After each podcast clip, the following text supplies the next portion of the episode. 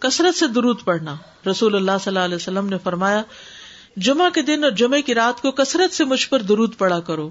بس جو آدمی مجھ پر ایک دفعہ درود بھیجے گا، اللہ اس پر دس رحمت نازل کرے گا۔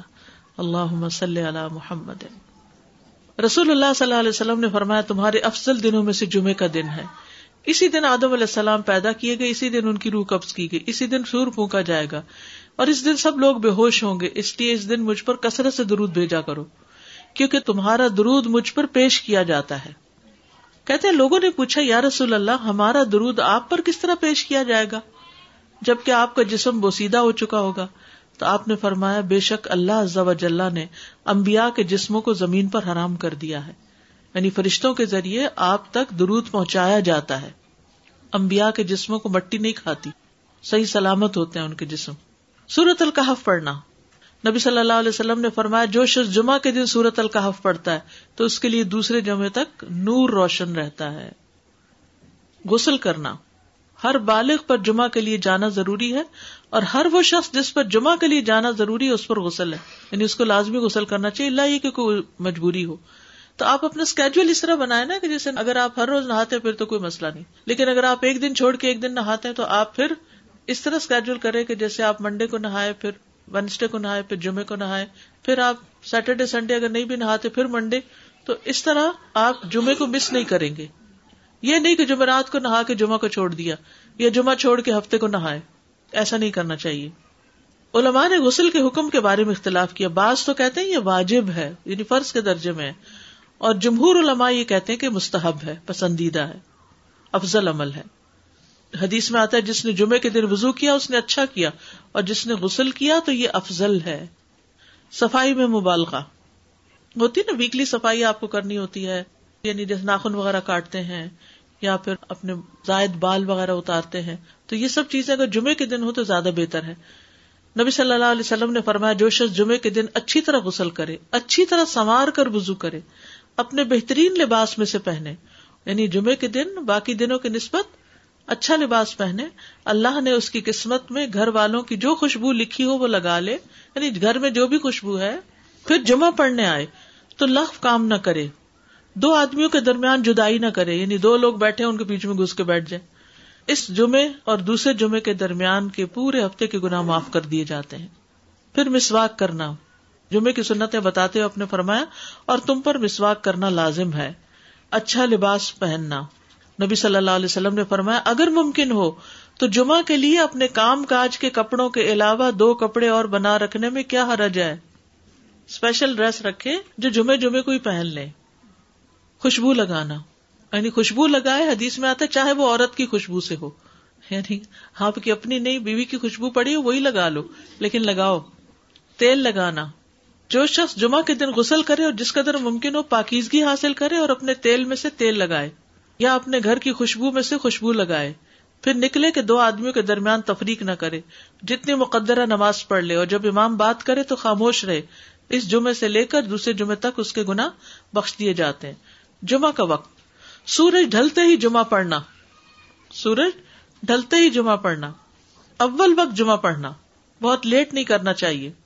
ایاس بن سلمہ بن اقوا اپنے والد سے روایت کرتے ہیں۔ انہوں نے کہا کہ ہم رسول اللہ صلی اللہ علیہ وسلم کے ساتھ جمعے کی نماز پڑھ کر واپس لوٹتے تھے تو دیواروں کا سایہ اتنا نہیں ہوتا تھا کہ ان سے اپنے آپ کو سایہ مہیا کیا جا سکے۔ یعنی ابھی سورج بہت تھوڑا ڈھلا ہوتا تھا۔ ہاں گرمی کی شدت میں تاخیر کی اجازت ہے۔ مسجد میں داخلہ۔ مسجد کی طرف جلدی نکلنا۔ تحیت المسد ادا کرنا۔ امر بن دینار کہتے ہیں، انہوں نے جابر رضی اللہ عنہ کو کہتے ہوئے سنا کہ ایک شخص جمعہ کے دن مسجد میں داخل ہوا۔ اس حال میں کہ نبی صلی اللہ علیہ وسلم خطبہ دے رہے تھے۔ تو آپ نے فرمایا، کیا تم نے نماز پڑھی؟ اس نے کہا، نہیں۔ تو آپ نے فرمایا، کھڑے ہو، دو رکتے پڑھو۔ اب یہ بڑا اہم مسئلہ ہے۔ مسجد میں داخل ہو، چاہے خطبہ ہو رہا ہو، دو رکت پڑے بغیر نہ بیٹھو، ٹھیک ہے؟ اور یہ کیا ہے؟ دراصل، تحیت المسجد۔ یہ جمعے کی سنتیں نہیں ہے یہ کیا ہے؟ تحیت المسجد ہے اور مختصر پڑھی جائیں۔ یعنی امام جب خطبہ دے رہا ہو، تو چاہیے کہ دو رکتے پڑھے اور دونوں میں اختصار کرے۔ نماز سے قبل ہلکا بنانے کی ممانت مثلا آپ جلدی چلے گئے تو یہ نہیں کہ ایک گروپ بنا کے آپس میں گپ شپ شروع کر دیں۔ نہیں، سیدھے ہی لائنوں میں بیٹھیے۔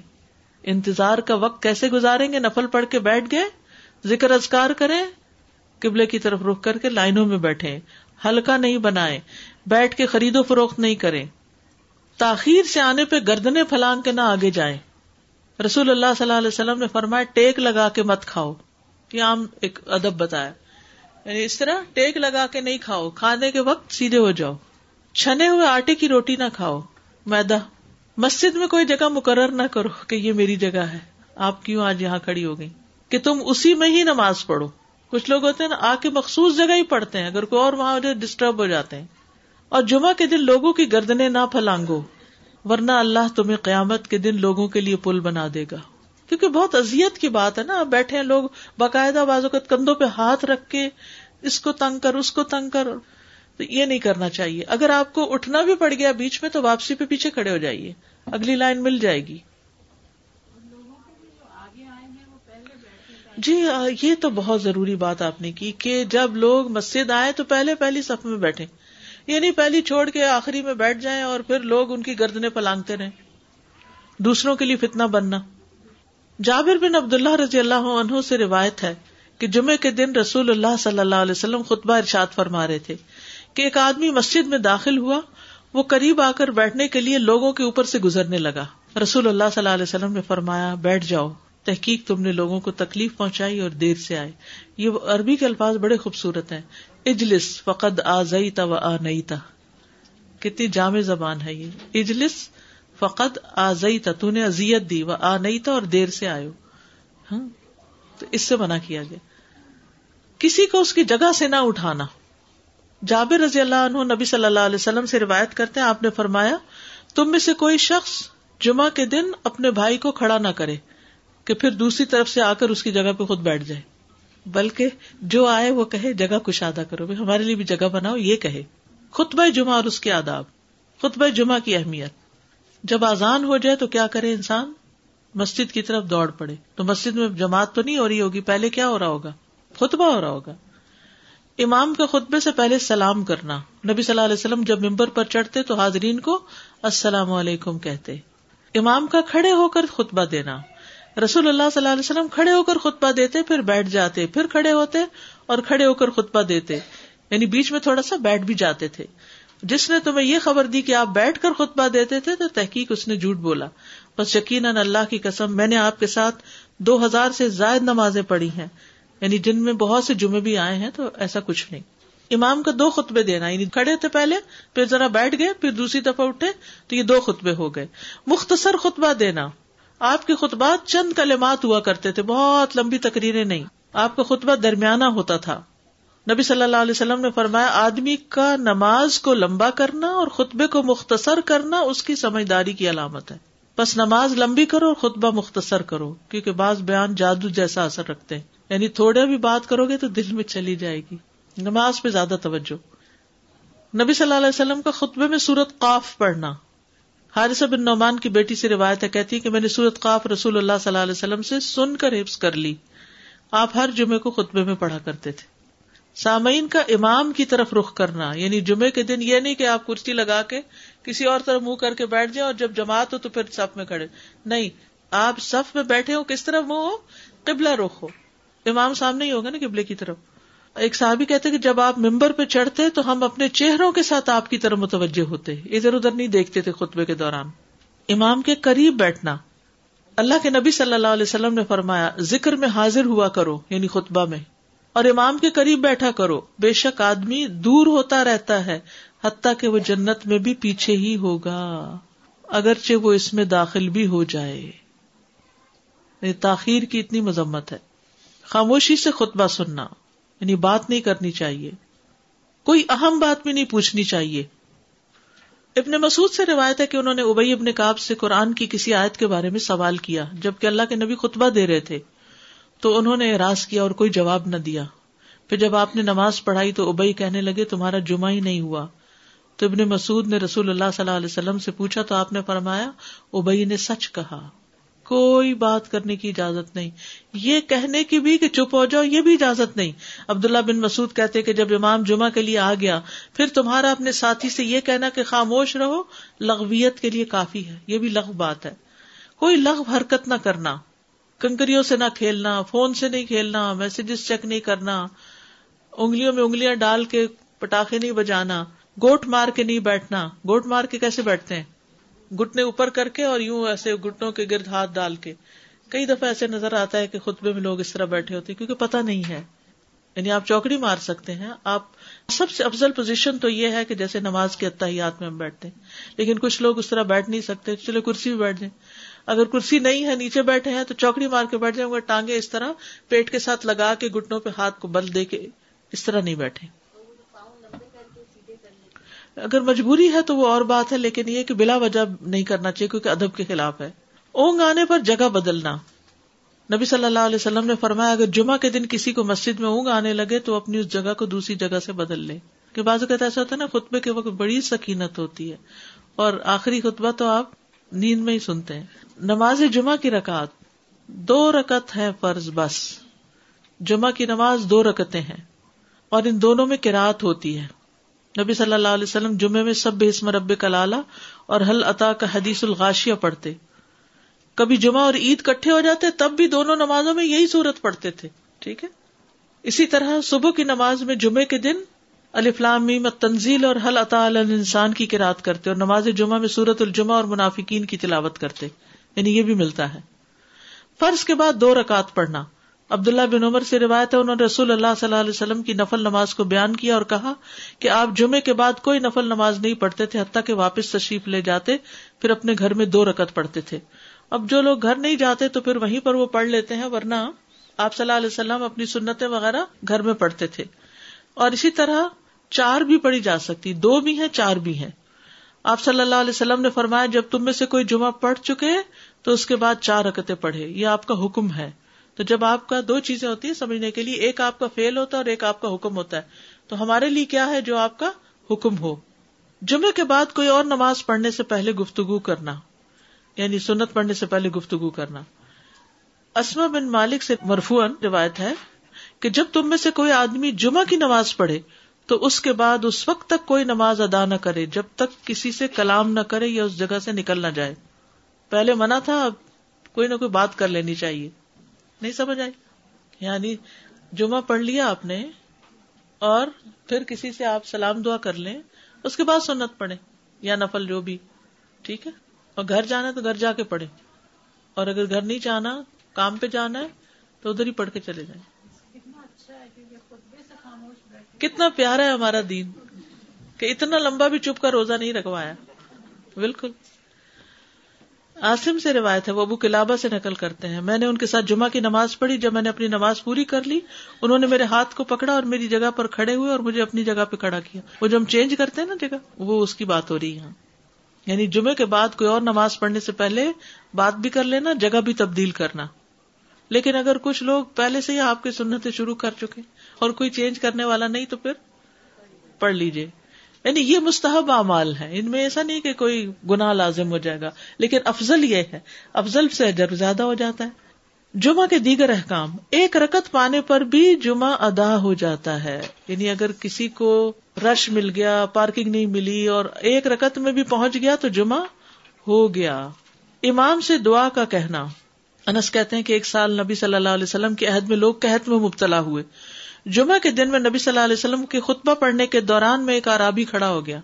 کہا، یا رسول اللہ، مال تباہ ہو گئے، بچے بھوکے مرنے لگے، اس لیے آپ اللہ سے ہمارے حق میں دعا کیجیے آپ نے اپنے دونوں ہاتھ اٹھائے۔ اس وقت آسمان پر بادل کا ایک ٹکڑا بھی نہیں تھا۔ کسم اس ذات کی جس کے ہاتھ میں میری جان۔ آپ نے ہاتھ اٹھائے بھی نہیں تھے کہ پہاڑوں کی طرح بادل کے بڑے بڑے ٹکڑے امر آئے۔ یہ موجزہ آپ کا۔ آپ کی دعا قبول ہو گئی۔ پھر آپ ممبر سے ابھی اترے نہیں تھے کہ میں نے آپ کی ڈاڑی پر بارش کے قطروں کو ٹپکتے ہوئے دیکھا۔ اس دن خوب بارش ہوئی۔ پھر دوسرے دن، تیسرے، چوتھے، حتیٰ کہ دوسرے جمعے تک سلسلہ جاری رہا۔ دوسرے جمعے وہی عرابی یا کوئی اور کھڑا ہو گیا اور کہا، یا رسول اللہ، چھتیں گر گئی مال ڈوب گیا۔ اس لیے آپ ہمارے لیے اللہ سے دعا کیجیے چنانچہ آپ نے اپنے دونوں ہاتھ اٹھائے۔ اور فرمایا، اے میرے اللہ، ہمارے ارد گرد برسا، ہم پر نہ برسا۔ اور بدلی کے جس طرف اشارہ کرتے وہ بدلی ہٹتی جاتی اور مدینہ ایک حوض کی طرح ہو گیا۔ وادی کنات ایک مہینے تک بہتا رہا۔ جو شخص بھی کسی علاقے سے آتا تو اس پر بارش کا حال بیان کرتا۔ جیسے ہوتا ہے نا، کوئی فلڈ آ جائے یا کچھ ہریکن تو پھر ہر کوئی موضوع گفتگو ہو جاتا ہے۔ جمعہ کے بعد کیلولا کرنا۔ انس کہتے ہیں کہ ہم لوگ جمعہ کے دن سویرے نکلتے۔ اور جمعہ کی نماز کے بعد کیلولا کرتے تھے۔ جمعہ کے بعد کھانا کھاتے، کھانا کھانا۔ سہل کہتے ہیں کہ ہم نہ تو کیلولا کرتے، نہ دوپہر کا کھانا کھاتے، مگر جمعے کے بعد۔ لنچ کب ہے؟ جمعے کے بعد۔ جمعے کو قیام و سیام کے لیے خاص کرنے کی ممانعت ہے یعنی اس دن کی رات کو شب جمعہ منانا کہ اس رات پوری عبادت کریں گے، یہ سنت سے ثابت نہیں۔ ٹھیک ہے؟ اور دن کو روزے کے لیے خاص کرنا، یہ بھی سنت سے ثابت نہیں۔ اللہ ہی کہ کوئی معمول کا روزہ رکھتا ہے یعنی ایام بیس کا روزہ ہے تو وہ اور بات ہے۔ ابو حرارہ سے روایت ہے کہ میں نے رسول اللہ صلی اللہ علیہ وسلم کو فرماتے ہوئے سنا، تم میں سے کوئی شخص جمعہ کے دن روزہ نہ رکھے، مگر یہ کہ اس کے ایک دن پہلے یا اس کے بعد کا دن ملا کر روزہ رکھے۔ جمعہ کے دن خرید و فروخت کی ممانعت ہے۔ جمعہ کے دن جب نماز کے لیے پکارا جائے تو اس وقت اللہ نے خرید و فروخت سے منع کیا ہے۔ وزر البیع اس دن کاروبار حرام ہے۔ اور یہ جمعے کی دوسری اذان کے ساتھ تعلق رکھتا ہے۔ یعنی صبح صبح کام کر سکتے ہیں، لیکن آزان ہوتے ہی چھوڑ دیں۔ اور جب پھر جمعہ سے فارغ ہو جائے تو دوبارہ دکان پہ جا کے بیٹھ جائیں۔ جابر بن عبد اللہ کہتے ہیں کہ نبی صلی اللہ علیہ وسلم جمعہ کے دن خطبہ ارشاد فرما رہے تھے کہ مدینہ میں ایک تجارتی قافلہ آیا۔ رسول اللہ صلی اللہ علیہ وسلم کے صحابہ اس کی طرف لپک پڑے اور آپ کے پاس مسجد میں صرف بارہ آدمی بچے۔ تو رسول اللہ صلی اللہ علیہ وسلم نے یہ صورت دیکھ کر فرمایا، اس ذات کی قسم جس کے ہاتھ میں میری جان ہے۔ اگر تم سارے کے سارے چلے جاتے اور کوئی بھی باقی نہ بچتا، تو اس وادی میں آگ بہ پڑتی یعنی اتنا بڑا جرم ہے یہ۔ پھر یہ آیت نازل ہوئی وہ ادارہ او تجارت اولاح فدو الحا و ترکو کا قائمہ جب وہ کوئی سودا بکتا دیکھیں یا کوئی تماشا نظر آ جائے، تو اس کی طرف دوڑ جاتے ہیں اور آپ کو کھڑا ہی چھوڑ دیتے ہیں۔ راوی کہتے ہیں، جو بارہ آدمی رسول اللہ صلی اللہ علیہ وسلم کے ساتھ رہے، ان میں ابو بکر اور عمر رضی اللہ عنہ بھی شامل تھے۔ جمعے کے دن قبولیت کی گھڑی ہوتی ہے۔ اس وقت اللہ سے بھلائی مانگنی چاہیے۔ رسول اللہ صلی اللہ علیہ وسلم نے فرمایا، جمعے کے دن میں ایک گھڑی ایسی ہے کہ کوئی مسلمان اللہ سے کسی خیر کا سوال کرتے ہوئے اس کی موافقت نہیں کرتا، مگر اللہ اسے وہی خیر عطا کر دیتا ہے۔ فرمایا، یہ ایک چھوٹی سی گھڑی ہے، تھوڑی دیر کے لیے ہوتی ہے اور یہ ہر جمعے کو ہوتی ہے، ٹھیک ہے؟ اور خصوصاً نماز میں بھی اگر کوئی دعا کر رہا ہوتا ہے نا انسان، تو وہ بھی قبول ہو جاتی ہے۔ نماز میں دعا کہاں ہوتی ہے؟ شروع میں ہوتی ہے، رکوع میں ہوتی ہے، سجدے میں ہوتی ہے، تشہد میں ہوتی ہیں۔ تو اگر یعنی جمعہ پڑھ رہے ہیں اور بیچ میں دعائیں آ گئی ہیں تو ہو سکتا وہی گھڑی آ گئی ہو اور آپ کی دعا قبول ہو جائے۔ اور یہ تورات میں بھی اس کا ذکر تھا۔ ابو حرارا رضی اللہ عنہ کہتے ہیں کہ رسول اللہ صلی اللہ علیہ وسلم نے فرمایا، بہترین دن جس میں سورج طلوع ہوتا ہے جمعہ کا دن ہے۔ اس دن میں ایک گھڑی ایسی ہے کہ نماز کی حالت میں اگر کوئی مسلمان بندہ اللہ جل سے کچھ طلب کرے تو وہ اس کو ضرور دیتا ہے۔ کاب نے کہا ایسا سال میں ایک مرتبہ ہوتا ہے تو میں نے کہا نہیں، بلکہ ہر جمعہ کو ہوتا ہے۔ کہتے ہیں پھر کاب نے تورات پڑھی تو کہا نبی صلی اللہ علیہ وسلم نے سچ فرمایا۔ اب حرار رضی اللہ عنہ کہتے ہیں کہ میں بعد میں عبداللہ بن سلام سے ملا اور ان سے اپنی اور کاب کی مجلس کا بتایا۔ تو عبداللہ بن سلام رضی اللہ عنہ نے کہا، میں جانتا ہوں وہ گھڑی کب آتی ہے۔ ابو رانا نے کہا، مجھے بھی بتائیے۔ انہوں نے کہا، وہ جمعہ کے دن میں آخری گھڑی ہے۔ میں نے کہا یہ جمعے کے دن کی آخری گھڑی کیسے ہو سکتی ہے؟ حالانکہ رسول اللہ صلی اللہ علیہ وسلم نے فرمایا، جو مسلمان بندہ اس کو نماز پڑھتے ہوئے پائے، اس وقت میں کوئی نماز نہیں پڑھی جاتی۔ تو عبداللہ بن سلام نے کہا کیا رسول اللہ صلی اللہ علیہ وسلم نے یہ نہیں فرمایا، جو شخص نماز کے انتظار میں بیٹھا رہے، وہ گویا نماز ہی کی حالت میں ہے، حتیٰ کہ نماز پڑھ لے۔ کہتے ہیں، میں نے کہا ہاں۔ تو انہوں نے کہا، بس یہی ہے۔ یعنی اس وقت کیا کرنا چاہیے؟ آخری گھڑی میں وزو وغیرہ کر کے مغرب کی نماز کے انتظار میں بیٹھ کے دعائیں کریں آزان ہو تو نماز پڑھ لیں۔ اثر کے بعد سے مغرب تک کا وقت ہے۔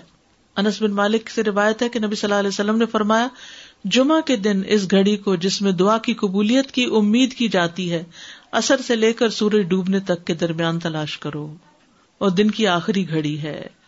تو اللہ سبحان و تعالیٰ ہمیں اس دن کی برکتوں سے فائدہ اٹھانے کی توفیق عطا فرمائے۔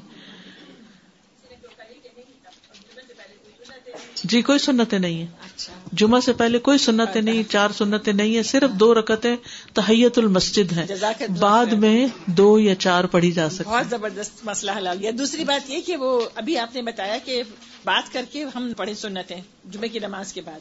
جی ذرا سا سلام دعا کر لیں دائیں بائیں۔ ہاں، لیکن وہ جتنا کہ فرض پڑھنے کے بعد آیت الکرسی جو ہے وہ بغیر بات کیے پڑھی جی وہ پڑھ کے تو پھر اس کے بعد سلام کریں تو سنت پڑھنے سے پہلے بات کرنی ہے۔ اچھا۔ آیت الکرسی پڑھنے سے پہلے نہیں۔ استاذ جی میں یہ سوچ رہی تھی کہ اتنا اہم ٹاپک ہے جمعے کے حوالے سے تو ہم سب اپنے اوپر اگر لازم کر لیں کہ اپنے گھر کے مردوں کو ضرور بتائیں جی ہاں۔ کیونکہ یہاں پہ جمعے کے دن اتنی پرابلمس دیکھنے میں آتی ہیں باہر بھی اور اندر بھی تو یہ بہت ضروری ہے ان کو بہت بتانا۔ ضروری ہے کہ اہمیت جانے پہلے۔ جی السلام علیکم استاذہ۔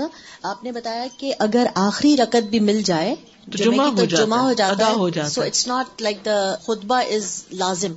نہیں ویسے تو وہ شروع میں جانے کا جو اجر و ثواب ہے اور لیکن خطبہ اگر نہیں ملا کسی وجہ سے تو اس شخص کا جمعہ قضا نہیں ہوا۔